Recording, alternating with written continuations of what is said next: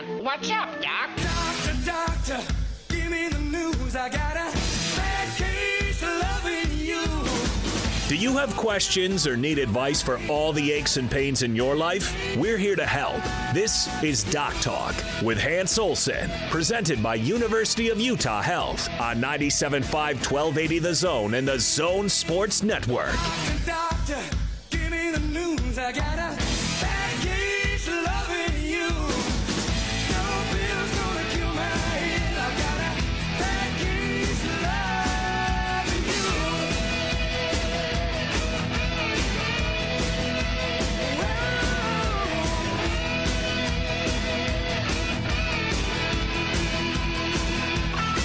Had to let the uh, music play out just a little bit because it's back. Doc Talk.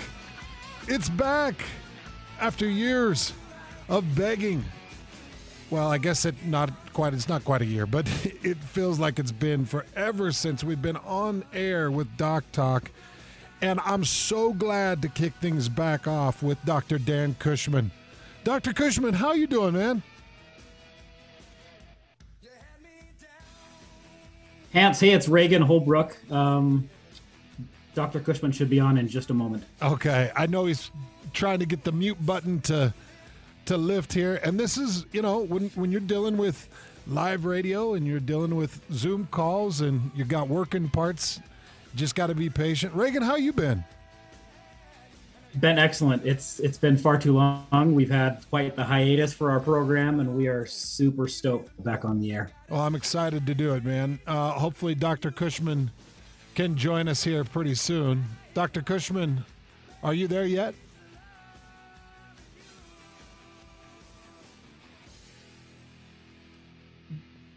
Doctor Cushman, you there? Yeah, I'm here. I'm glad to hear it. How you been, Doctor Cushman? Can't complain. How about yourself? Ah, oh, fantastic, man. Excited to get Doc Talk going again, and uh, it feels like it's been forever. And obviously, a lot of things going on during our hiatus. It has been a very busy year or so since we've taken a break from Doc Talk. And it's just nice to jump back on with physicians. And obviously, we're all curious about how you're all doing. How is, uh, how is, is your world that you've been working in? You know, it's actually, as crazy as it sounds, it's been really busy.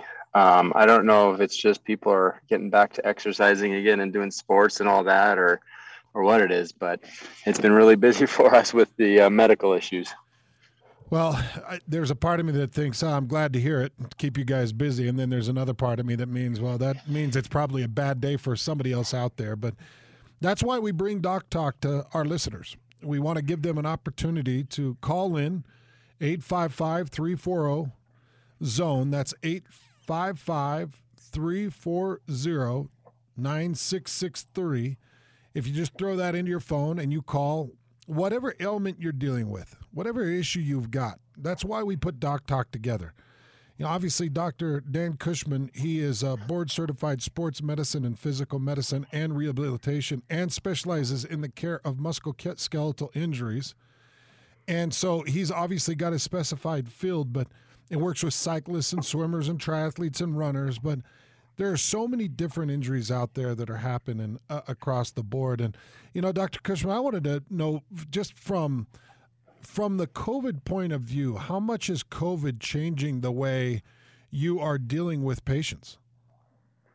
You know, I think that there's like a, a few ways, in, you know, on a, on a day-to-day basis, just being in a clinic, you know, there's obviously people are wearing masks and everything and all those those little changes. But I think also just sports are changing so much. I mean, if you look at, you know, all, all that's going on with the N F L and, and the N B A and, and Major League Baseball and all those, that that's just happening also in Little League and everywhere else. And so um, it's really changed the dynamic in a lot of ways. And, you know, and we were talking about those injuries that are, are coming in more. It's hard to say if that's directly related or not, but it's just changed our world in so many ways.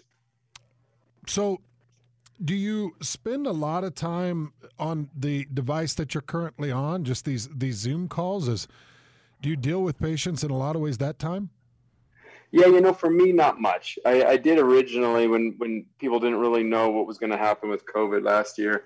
but now it's it's just so hard in our world not to to move people around and and seeing, you know, if their shoulder hurts, it's really hard to figure out what's going on without actually moving them. Um, so for the most part, not very often, but whenever possible, we do. So Doc Talk is an opportunity to jump on with Doctor Cushman, hang out, ask some questions, you know, whatever's bothering you. And I know that there are a lot of issues out there. And obviously, it's tough when you're so busy. Sometimes you don't have time to go in and get treated. Sometimes you don't feel like you've got the proper insurance to go in and get treated. This is an opportunity to get just a thought. See if we can get you set back on the path to recovery with some of your questions. eight five five, three four zero, nine six six three. That's eight five five, three four zero, zone. And, you know, Doctor Cushman, this is the time when things should really kick up. You know, we got everybody's back in football practice and football camps and volleyball practice and volleyball camps and kids are active, so I would reach out to parents out there, too, if you've got a question about a situation that your kid is dealing with, something that is ailing them, that is repetitive pain, uh, an issue that you can't figure out. That's another great time to call in and ask a question, eight five five, three four zero, nine six six three. But I got to imagine high school kicking back up, sports kicking back up. That's another area that you guys probably get really active in. For sure. And, and at least here at the University of Utah, it's, we, you know, we, at the beginning of the year, we always have to kind of check out all the new athletes and all that stuff. So we, we did that just the other day, um, kind of the initial get all those athletes in and check them out. And, um, you know, it's funny because this year it just seemed like all the other years in a good way. I felt like in that everybody came in, there really weren't that many cases of COVID, fortunately, that, that came in and everything. So hopefully this is the beginning of the end and things kind of return to normal. Yeah, I'm curious with that. Is uh, is that practice made it different just with, you know, coming in? Is it different with masks? Or are people, when they come into the clinic, are they still wearing masks and doing those things? Yeah, they really are. And, you know, for us and on the medical side, uh, I think it's a lot less, less uh, controversial.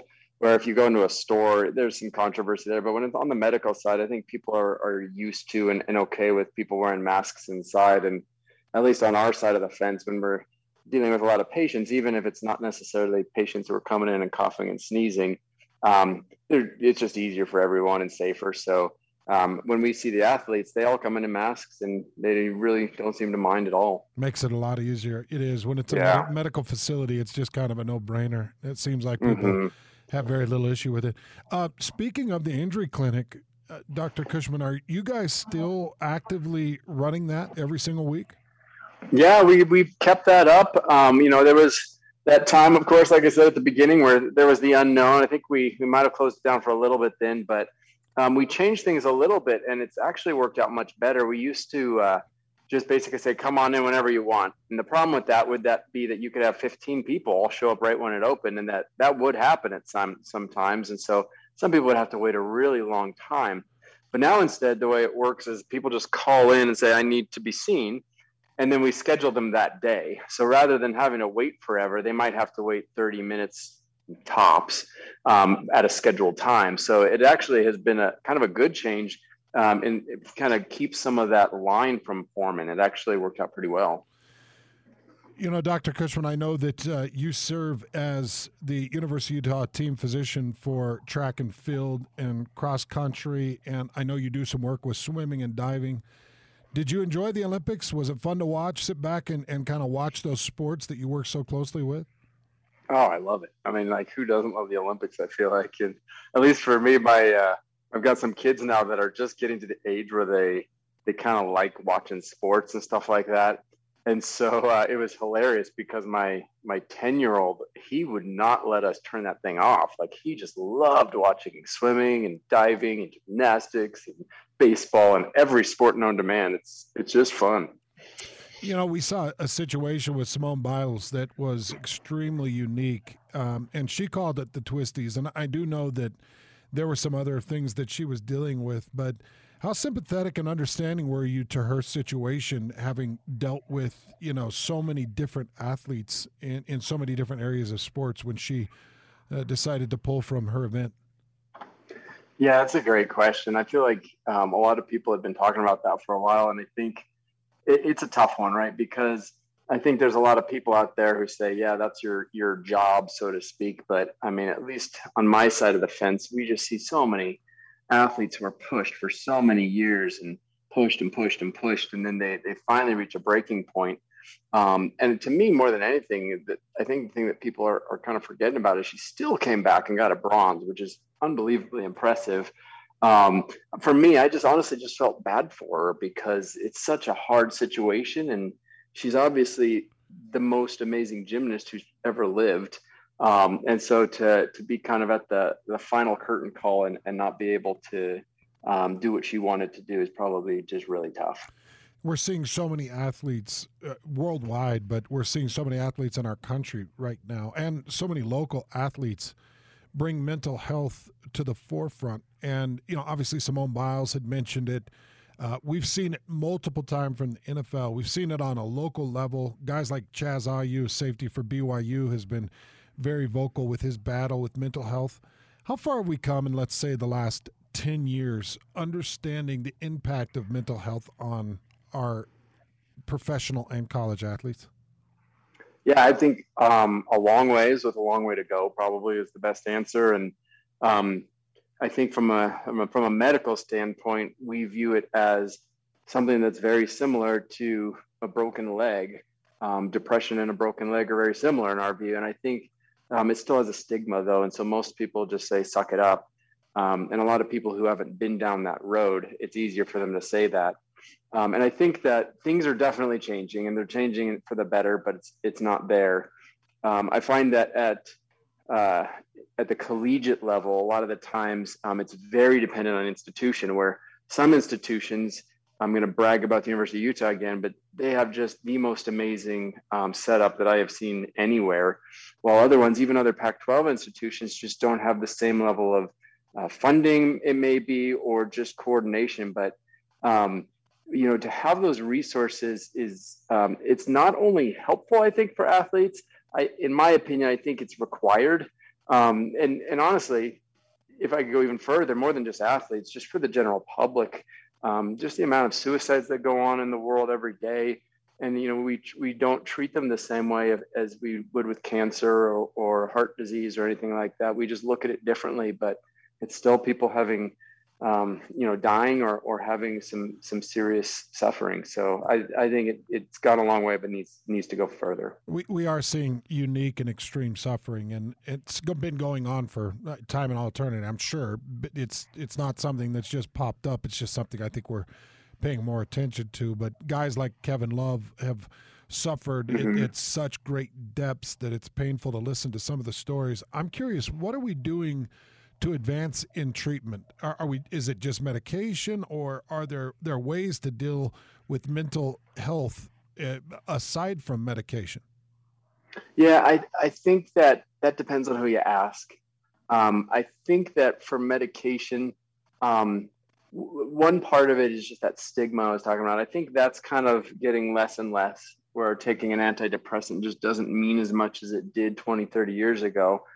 And then the other side of it, I think, is that anytime you can avoid taking a pill, avoid taking a pill. Um, and, and, you know, and if there's a, uh, I guess, a, a stressor, uh, something that's causing the anguish in your life, if that can be resolved or talked through with, with counseling or a psychologist, to me, um, my own biases, that's what I al- always would opt for if possible. But I think that um, medications in, in some cases are, are just required and really help people. Um, and so I think more than anything, it's just getting the foot in the door and talking to someone is the main thing. And, and that can be kind of hard to do. That can be really difficult. You're listening to Doc Talk, brought to you by University of Utah Health. You can visit at sportsmed dot u v u health dot org. You're listening to Doctor Dan Cushman.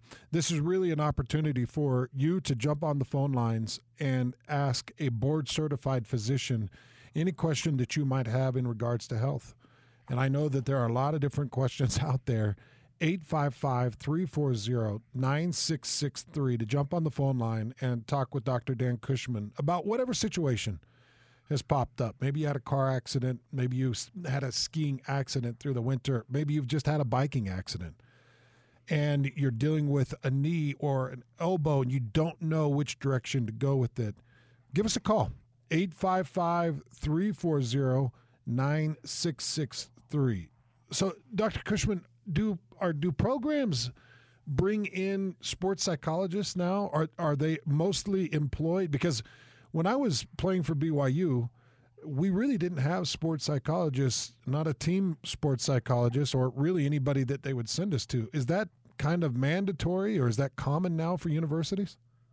It's common, but it's definitely not mandatory, as far as I know. Um, it definitely varies from colleges. The the Pac twelve right now um, is uh, looking into mental health uh, coordination, and they even um, are putting a lot of money into that. Um, there's a a group at the U who's who's kind of spearheading all that, and so they um, are really looking at kind of what's the best way to get to as many athletes as possible. And is that kind of doing um, screening when they come in? Is it checking in every so often? Is it just giving them a phone number to call? Is it checking in with every single athlete? There, there's a lot of kind of questions, and what's the best and most cost-effective way to do that? I think it's intriguing because I do think it can be extremely helpful. I mean, even for somebody that's not dealing with a, a you know a large depth of mental illness, somebody that's just, just dealing with a heavy level of doubt or maybe anxiety that continues to pile up on them, I can't imagine how helpful that could really be for some of these athletes. Definitely, and and you know, and you know, just to bring back to one other thing, when. when there was the Lauren McCluskey situation, those types of things happen. And if you don't have preparation and you don't have sports psych available, it can be disastrous and make a, a bad situation even worse. And I think that um, those situations will happen in other schools, or, or natural disasters, or, or all sorts of things that can go wrong. And um, even if it's just not a day-to-day, but also that kind of preparation for when something else, you know, catastrophic happens, um, having that, that infrastructure in place means so much. Well, Doctor Cushman, you ready to jump out to some phone calls? Yeah, let's do it. All right, man. This'll, Ron, you're going to lead us off. First phone call as the Doc Talk returns to the air. Ron, go ahead. You're on with Doctor Cushman. Thank you. Um, I'm a, well, just turned sixty-nine. About a couple months ago, I had a flood in the basement, so I was doing some repair work to get ready for the remodel. And I was using one of those, well, this is my, what I'm thinking caused my problem.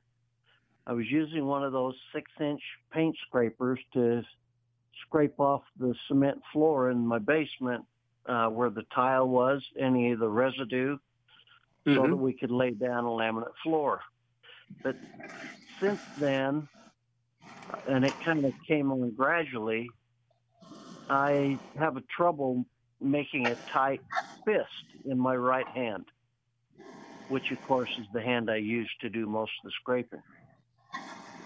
Uh, usually it's like the index finger and the two middle fingers that are the real hard problem of, you know, getting going and making a tight grip. So I'm just do they hurt? If that scraping did do some damage in that, well, it does.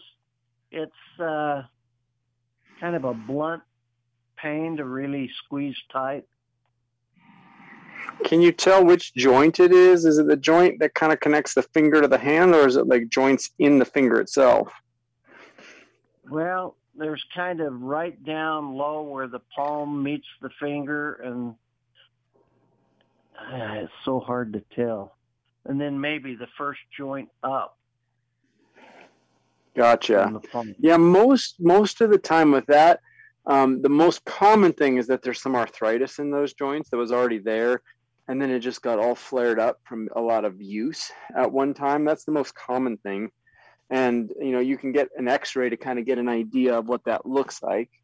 That's one thing. And then I, I assume this is probably not the case for you, but there is a situation where your fingers can kind of get stuck and they get locked. Is that the case where it just kind of gets yeah, it, locked I, in place? Especially in the early morning, I can try to close the, you know, force the fist to close. Then they almost kind of go, boing, you know, unlock. It's kind of weird. Yeah, it could be that there, there's something called the trigger finger that can also happen, but that's usually where it kind of gets stuck closed, and then you have to use your fingers to open it, to pop it open. And but then that might be the same kind of thing. So I'll bet it's one of those two issues. Um, if it's the arthritis, usually we start with kind of over-the-counter stuff. You can buy over-the-counter gels and stuff like that um, at the uh, drugstore. Um, hand therapy can be helpful. Um, and if it's just not getting better, we usually then go to x-rays uh, to figure out how bad it is, and sometimes need things like injections. Doctor Cushman, uh-huh. I, I'm curious, does it just a normal x-ray show the damage or what's causing the issues if it is arthritis, or do you have to do an M R I for that? Yeah, so arthritis is where the, the cartilage between two joints breaks down, and if you think of like the end of a chicken bone, that's cartilage. And so if that kind of wears down, you end up eventually with bone touching bone, where they say bone on bone. For finger arthritis, um, x-rays do a great job. You can get really good information from x-rays, um, both the size of the, where the cartilage should be, which is how close the bones are together. And if, the, if you have arthritis, you start getting bone spurs and other things that are signs of arthritis. So x-rays actually do a fantastic job for finger arthritis. For other joints, sometimes you do need an M R I to get to get better um, a better idea. But for fingers, usually that's good enough. And then if it were the trigger finger, um, that's something that we can just diagnose clinically. We don't really need to have the x-rays for that. X-rays don't really help. Um, and that actually is treated usually with a cortisone shot, cures it about half the time. Um, and then the other half of the time, if it's still not getting better, there's a very easy surgery if, if that were the case. So if it's one of those two and it's just not getting better with kind of over-the-counter stuff, I'd probably get it checked out. Um, do I go to the specialist? Do I go to a general and then he recommends a specialist? Or how's that work with like Medicare insurance or an Advantage plan? Yeah, usually with, with those... Um, there, there are a couple ways you could go. The, the people who deal with it most would be either just kind of a, a general sports medicine doc sees that a lot. Um, the hand specialists see that a lot. Um, and so I would usually I'd start with one of them. And, and for most insurance companies, I, I don't claim to be an insurance expert, but as far as I know for Medicare, I think you're allowed to, to go to whichever uh, provider you want. Um, as far as I know. So, so Doctor Cushman, if you were dealing with this, you would start with, uh, would you start with a practitioner? Yeah, I think so. I think I'd probably start with, um, if it's an, if it's not getting better with that conservative stuff, I'd probably just see someone like myself who just does kind of general sports medicine um, because it's such a common thing that we see. Ron, thank you for the call. Really appreciate it. And um, hopefully hopefully you can find a good practitioner or sports, uh, some type of uh, sports specialist practitioner and go in and get that hand looked at. And, and, please remember, everybody needs to remember, the clinic uh, at the University of Utah Health is fantastic. It's open Monday through Thursday, four p.m. to eight p.m., and it's just walk-in checkups. So, Ron, if you were dealing with that hand and it's and it's still it's remaining sore, you can bring that in and get it checked Monday through Thursday, four p.m. to eight p.m., or Friday, twelve p.m. to six p.m. Ron, thank you for the call. Let's jump out to... J- Jerry, Jerry, you're up next with Doctor Cushman. How can we help you, man? Jerry, are you there? It's actually Terry. Is oh, that who you're Terry. Looking for? Yes, that's who we are looking for. Terry, you are up next with Doctor Cushman. Go ahead. Hey, thank you for taking my call. So my issue is with my fourth toe on my right foot. I had a bone spur removed about a year and four months ago. And ever since that was removed, I've still had pain around the scar tissue of it as well. Uh, so much that it's at night, it just really bothers me. It keeps me awake. But the other thing that they did when they did the bone spur removal, because I do have overlapping toes on that, they did a tendon relief in that toe to kind of straighten it. And now it will not bend. And so I'm wondering, one, is there anything I can do about the pain on the scar side? And is there any kind of physical therapy that I can do to get that uh, toe bending again on its own? Um, a couple of questions then. The, the where is the, the pain? Is it on the top, the bottom, the side? Where do you feel that? The side, in between the fourth toe and the pinky toe. Okay. And did they, does it feel like a nerve to you, or does it just feel like it's tight and it's scar tissue, or what does it feel like to you? No, it, it's definitely more of a nerve. And then did, last thing is, did you have a neuroma or anything like that, did they say? No, they did not. Okay. So I, th- I think there's there's a couple things, and it's a little hard to say without without seeing it, but um, one is, if they, depending on which type of tendon release they did, tendon releases are generally where they, they'll cut a tendon. Um, and so if if the tendon was the one that bends your toe, for example, unfortunately, there really won't be a great way to start getting it to bend again, because there's nothing pulling it, which is what the tendon is supposed to do. Um, if the uh, uh, if it if that wasn't what happened, there is a chance that the physical therapy could help with that. Um, the other thing is is kind of what's causing the, that pain. Um, there could be a few things. One is, it could be, like you said, scar tissue in the area, that type of thing. Um, another would be that either um, there is a problem with a nerve, or um, you have something called a neuroma in the area, which is like a, a combination of scar tissue and nerve. Um, and there, there are a few things that, that could be done. Um, you could always have a surgeon kind of go back in there and, and try to fix things if it's just not getting better, but that can oftentimes cause more trouble than, than you started with. Um, so I think I would save that as, as a last case scenario. Um, but the other things you can do, sometimes injections can help in that area if, if nothing else is helping. Um, sometimes like massage, those types of things. And then also the other thing is, depending on where the pain is, um, sometimes little pads in the area that can kind of take pressure off of certain areas um, can sometimes help as well. Like pads, yeah, in that, the, that's what they, pads in oh, the I'm shoes? Sorry, that's or, what they suggested, or, was the pads. Yeah. Is that pads in the shoes, or is that something you stick to the foot? What What is that typically, Doctor Cushman? It depends on where it is. So, so for some things, if the pain is kind of more towards the bottom, there are these things called metatarsal pads um, that I must stress have to be put in the right place. If you put them in the wrong place, they, they just make things worse. Um, and basically they go kind of um, a little bit further towards the heel. So a little bit back, but underneath your, your foot.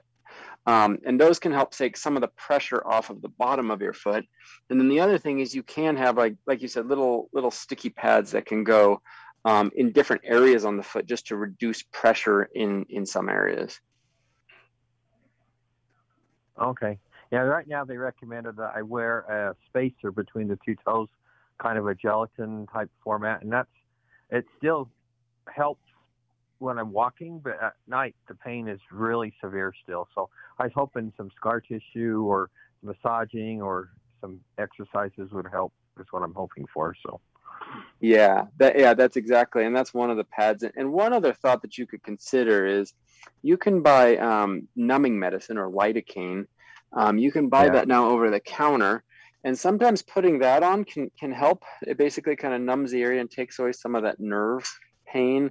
There are also some some nerve pain medications um, that can help. And and I know some people are thinking, oh, that's just a toe, what's the big deal? But man, oh. it's it's easy to say unless you have it. Like those toe, one little toe can be such a pain, um, especially if you're no. not getting sleep. So I totally hear you. Yeah, and I, I do spend a lot of time and walk a lot on my job. So guys, thank you very much.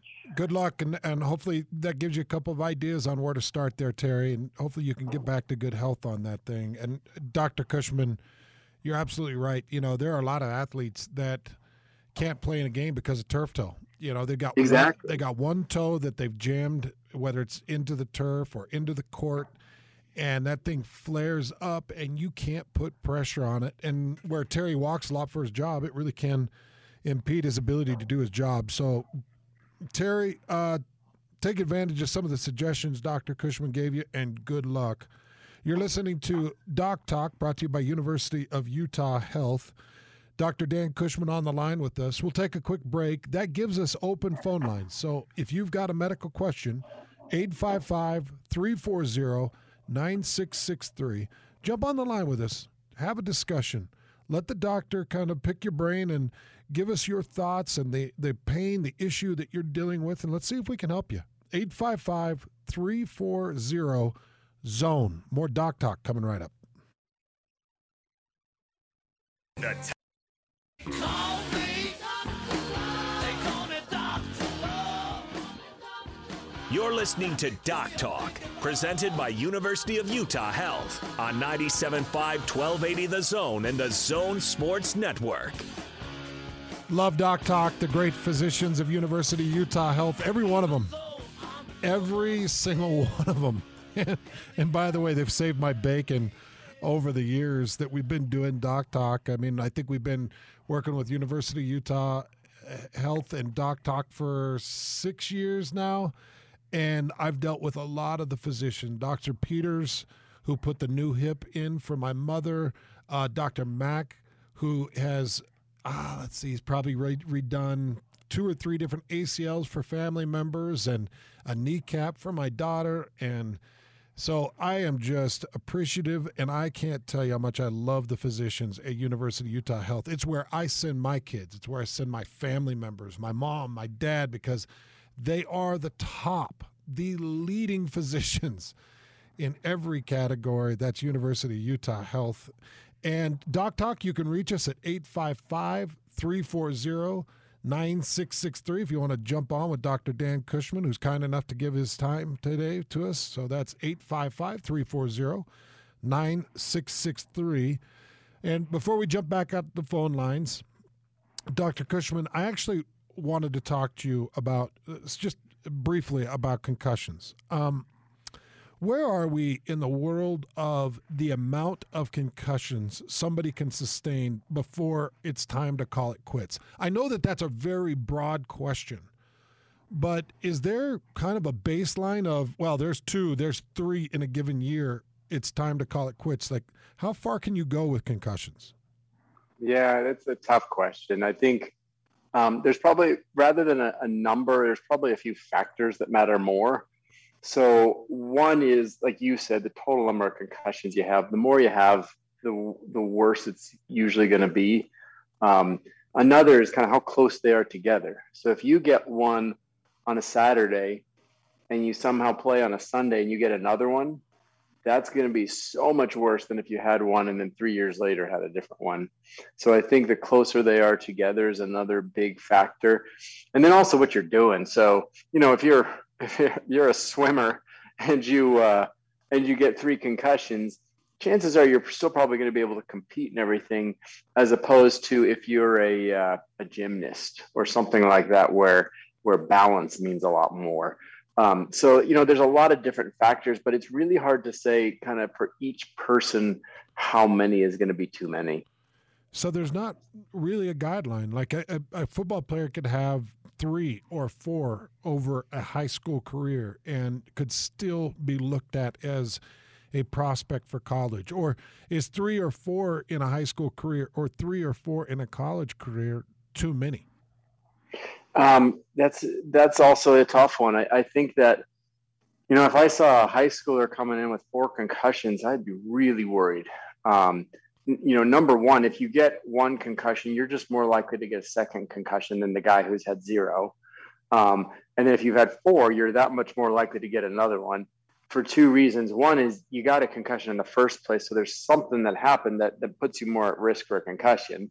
And then second is every time you get a concussion, you're at greater risk for any injury. You're at a greater risk for tearing your hamstring or tearing your A C L or anything else just because you had a concussion. Your your body is not back to normal. You don't have the same response time, all the other stuff, um, for a, for a while until you kind of get back to normal. So to me, I'd be really concerned about that. But there are some who just kind of get lucky. You know, they get a mild concussion, didn't have many symptoms, got back to normal pretty quick. And each time that happened, they just got lucky. Um, and so there are some who could be totally okay at that point. And it's, It's just really case by case. And, and one of the challenges is if you get that guy with four, of course he's going to say he's fine, right? Nobody's going to be like, oh, yeah, I shouldn't be playing. They're all going to want to play. And so there's no great test that, that anybody can do that can say, oh, you shouldn't be playing, or yes, you should. Um, that just doesn't exist. How are they? How are you all currently treating, uh, let's say, a painter, a forty-eight-year-old or fifty-year-old painter is on a ladder, falls off the ladder, hits his head, and is showing signs of a concussion. How are you treating a, a concussion, a brain injury like that when they come into a clinic? Yeah, there's there's a couple things that have kind of evolved over time. So it used to be, we would say, you got to stop doing everything until your symptoms go away. Um, the more they look at it now, it's actually, you want to do some some activity. And so the, the general rule of thumb nowadays is you want to do a little bit of activity, but not too much. And a little bit means the amount of activity that you can do without getting more symptoms. So let's say you got a headache and it's been a couple days after the concussion, and every time you start to run, the symptoms get worse. That's too much.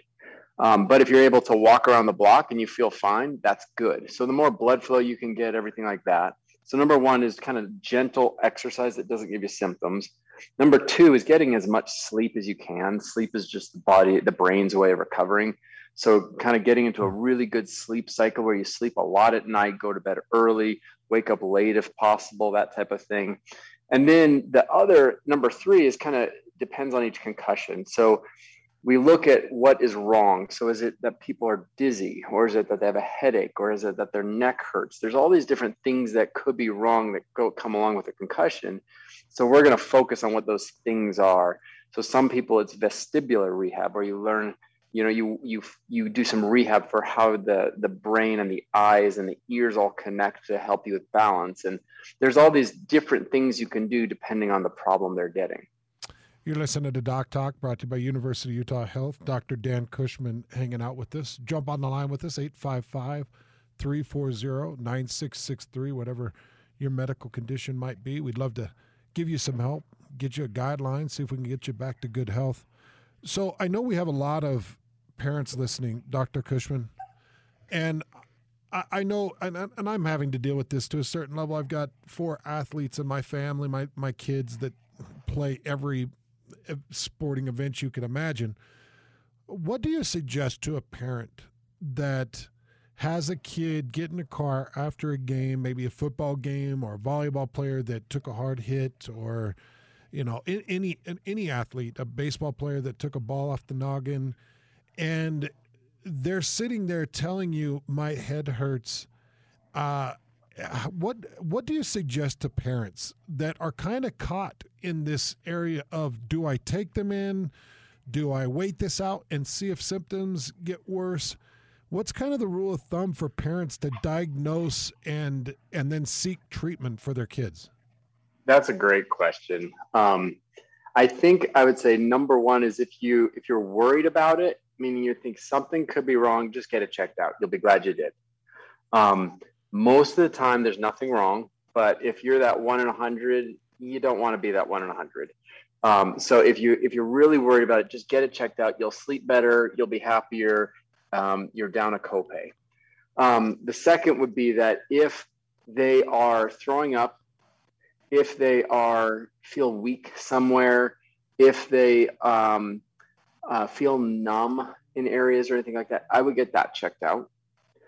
And then I think the last thing is, um, you know, when, when people get that kind of uh, delayed reaction, Uh, which you hear about a lot in concussions, where they feel like they were all right at first and then later on it comes on. I, I say just be aware of that. So don't put them back in if, if you have any concern for a concussion. Um, the bad things happen when people do stuff with a concussion, and the really bad things happen when they get another concussion after a concussion. So to me, Step missing out on one practice, one game, yeah, it's not the greatest, but man, it's so much better than a long-term issue. So just err on the side of, of, of pulling them out if you have to. Um, it's not always easy, but it's worth it. The brain is such a mystery, isn't it? It's just, yeah. It's such a mystery. But but the, the basics of a concussion is, is essentially the brain slamming against the skull. Is that correct? That's exactly it, yeah.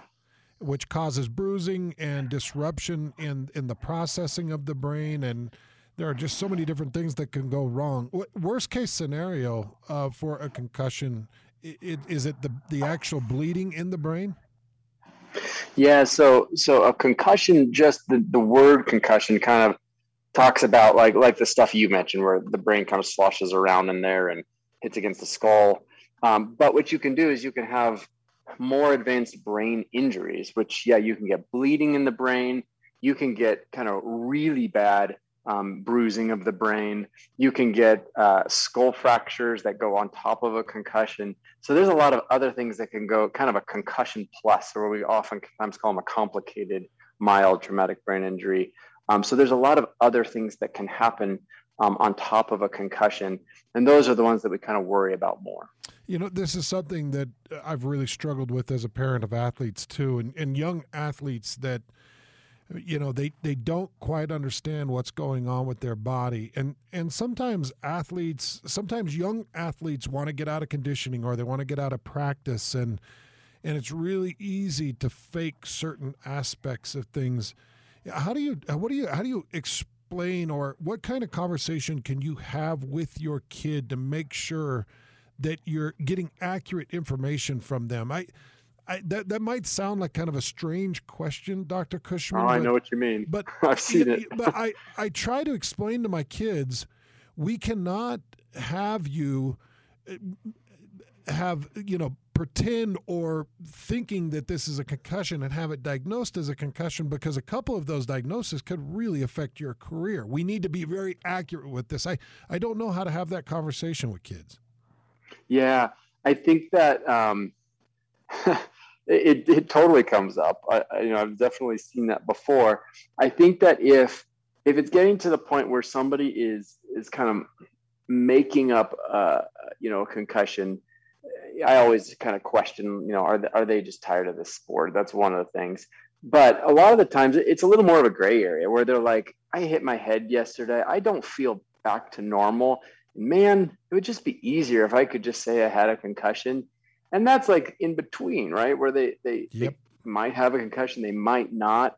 And there's no way that we can fully diagnose a concussion. So to me, more than anything, it's just having a good rapport and a good open dialogue and just saying, look, just tell me the truth. I just need to know. We'll, we'll take care of it.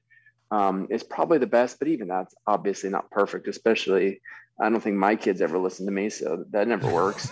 it's, just, it's such a tough conversation to have. You know, your kid gets dinged in the head and and you're talking to them and you're like, okay, if this is a concussion, then we really need to get help quickly. But and if you're kind of exaggerating the symptoms of this, then if we take you in to get help and they diagnose this as a concussion, that could be really bad for you and your career. So it's such a fine line to walk as a parent. But I do love your suggestion. When in doubt, just take them in. You're out of copay.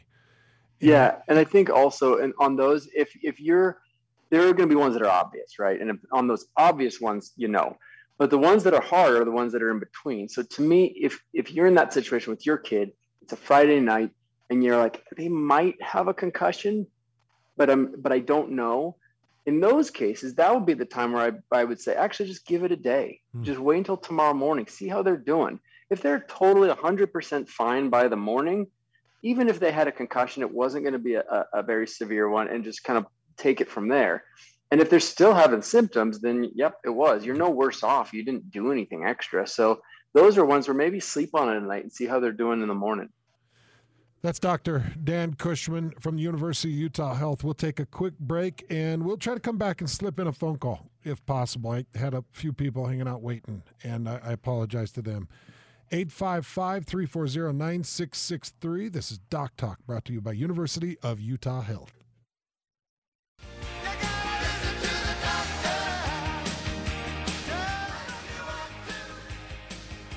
You're listening to Doc Talk, presented by University of Utah Health on ninety-seven point five, twelve eighty The Zone and the Zone Sports Network. Doctor Cushman, thank you so much for your time today. We really do appreciate it. Yeah, of course. Another great day here on Doc Talk, and obviously, it, and this is just the way things go on Doc Talk. Sometimes you feel like you got unlimited time, and then the hour is instantly gone. But wanted to thank Doctor Dan Cushman, thank the University of Utah Health. And I do want to remind you, those clinics are open. They're extremely helpful. I have sent my kids to them. I've sent neighbors. I've sent family members. It's Monday through Thursday, four p.m. to eight p.m., and Friday on twelve p.m. to six p.m. It's right at the corner of Caraway and Foothill Drive, and it's a walk-in clinic. You do not need an appointment. You can walk in with any injury, from four to eight Monday through Thursday and Friday twelve to six, and you will be seen and you will be diagnosed and you will be helped and uh, on your way to improving. And Doctor Cushman, hopefully we get you back on air very soon, but a big thank you to you and, and everybody at Uni- University of Utah Health. Yeah, glad I could be here. This is always so much fun, so thanks. Love it. You do a great job with it. Big thanks to Reagan back there and so many more that make this a great program. We'll hand things off to the men of the Movie Zone. That's all coming up next.